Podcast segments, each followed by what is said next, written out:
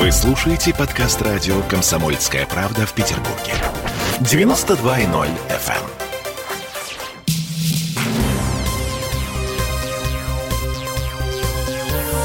Темы дня. Петербургской студии радио «Комсомольская правда» Дмитрий Делинский. Я Олеся Крупанина. И начинаем с третьей волны коронавируса. Хотя вторая еще не закончилась. У нас 49 новых случаев смерти, 1093 новых случаев заболевания. Причем и тот, и другой показатели стабильны уже больше недели. В выходные в торговых центрах открылись фудкорты. Осталось только открыть ночные клубы и дискотеки и отменить ограничения по числу людей в кинотеатрах и музеях, на стадионах и в ресторанах. И все, уже можно задуматься о снятии масок. Но, Но нет. А, то есть да, третья, да? да, третья волна эпидемии случится в Петербурге с высокой степенью вероятности. Ученые говорят про так называемые трансмиссивные штаммы коронавируса, британский, бразильский, южноафриканский. Э, и говорят, что мы рискуем наступить на те же грабли, что и прошлым летом. Слушаем зав. лаборатории молекулярной эволюции Институт проблем передачи информации Академии наук Георгия Базыкина. Рост числа случаев в России очень вероятен. В других странах, в некоторых это наблюдается наблюдается, других это ожидается. И рост в большой степени связан с появлением новых вариантов, которые обладают более высокой трансмиссивностью. В России а, пока официально эти варианты коронавируса, британский, там, бразильский, южноафриканский, они и будут оставаться незамеченными, пока они будут оставаться на низких частотах. То есть пройдет некоторое время, прежде чем мы их заметим. Меня, честно говоря, ситуация с ними очень беспокоит. Сейчас я думаю, что очень плохое время для того, чтобы открываться, и мне очень не нравится идея открываться в середине зимы, особенно под угрозой вот таких более трансмиссивных вариантов. Это очень сложно э, предсказать. Я думаю, что это ближайшие пару месяцев, потому что варианты эти распространяются быстро, и если они придут к нам до наступления, так сказать, тепла, до наступления лета, когда эпидемическая ситуация сама по себе становится немножко более легкой, то я думаю, что это будет очень опасно. Ну что, опасно, потому что мы будем расслаблены, да? А потому что мы перестанем мыть руки, носить маски, да? Высокая трансмиссивность, о которой говорит господин Базыкин, это способность вируса передаваться от человека к человеку. А, пока что случаев завоза вот этих э, британских, бразильских, э, какие там еще штаммы есть? Южноафриканские. Южноафриканские, да. Завоза в Россию этих штаммов коронавируса ученые не регистрировали, однако они, как и любые другие, способны до поры до времени оставаться скрытыми. То есть э, не исключено, что они уже есть среди нас.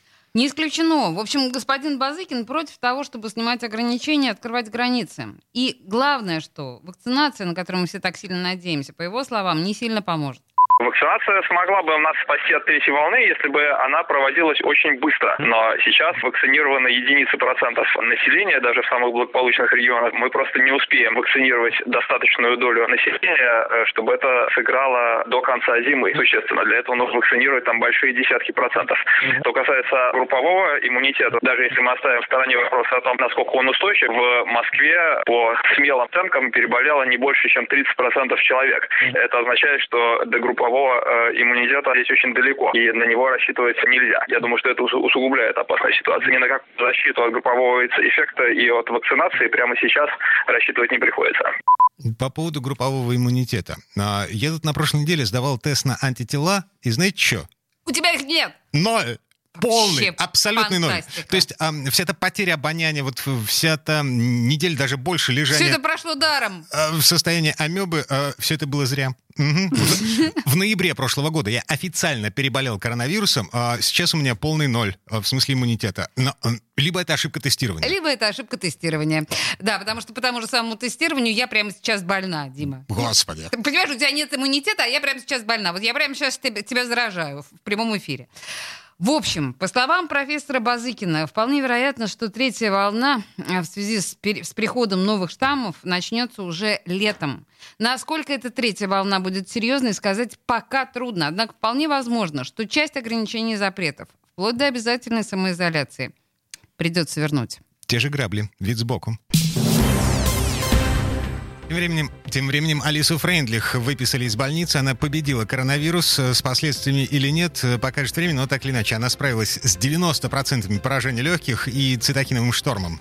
На всякий случай давайте вспомним, что в больницу Алиса Брунна попала в конце декабря. Ей вообще-то уже 86 лет. Лечили ее в научно-клиническом центре имени Соколова. У нас там есть свои люди, они рассказали о том, как шло лечение и что мешало ее выздоровлению. Но все это неофициально. Так что слушаем нашего коллегу Сергея Волчкова, который полтора месяца регулярно созванивался с больницей Соколова. Сереж, привет. Добрый, добрый вечер.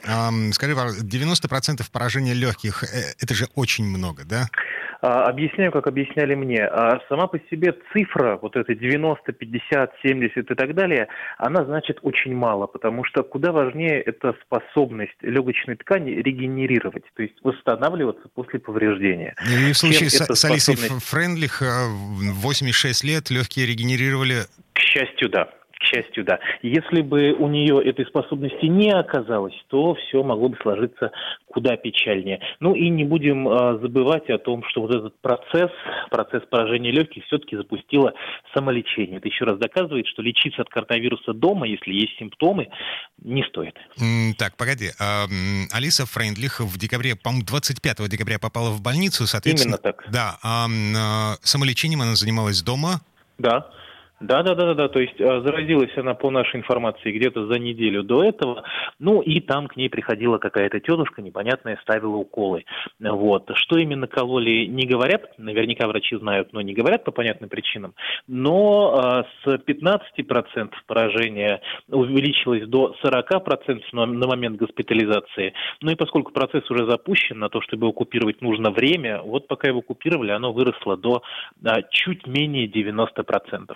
Так, что То говорят... Допустил его все-таки самолечение. Ага, в больнице Соколова а чем, чем лечили Алису Фрейндлих? Э, какая-то специфическая терапия? А, мы тоже спрашивали, были ли там какие-то особые коктейли здоровья, как у Дональда Трампа, но оказалось, что а, нет. Лечили ее в соответствии с клиническими рекомендациями Минздрава, с 9, а позже уже и с 10 а, их редакции для больных в тяжелом состоянии. То есть это антибиотики внутривенно и перурально, то есть через рот.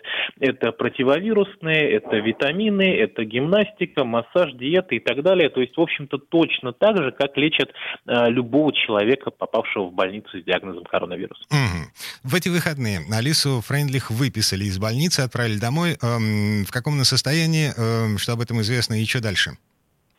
А, ну, во-первых, если ее выписали, значит, врачи посчитали это возможным, потому что до этого выписка несколько раз откладывалась, то есть ее обследовали и а, решали еще немножечко поддержать, ну, на всякий пожарный. Вот, сейчас ее выписали, но а, реабилитация продолжается, то есть она будет продолжать а, лечиться уже а, амбулаторно, к ней будет приходить врач на дом, ну и, возможно, ее отправят в санаторий, если она попросит, укажет на то, что ей это нужно, то ее отправят в санаторий а, восстанавливаться.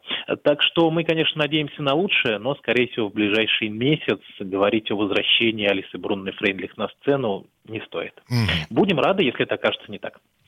Мы тоже. Сергей Волчков, э, корреспондент «Комсомольской правды», который... Ну, Спасибо, вот, Сергей. Да, не лично держал руку на пульсе Алисы Брунны Френдлих. Слава богу. Эм, ну, просто разговаривал с теми людьми, которые э, на самом деле лечили ее в больнице имени Соколова. Темы дня.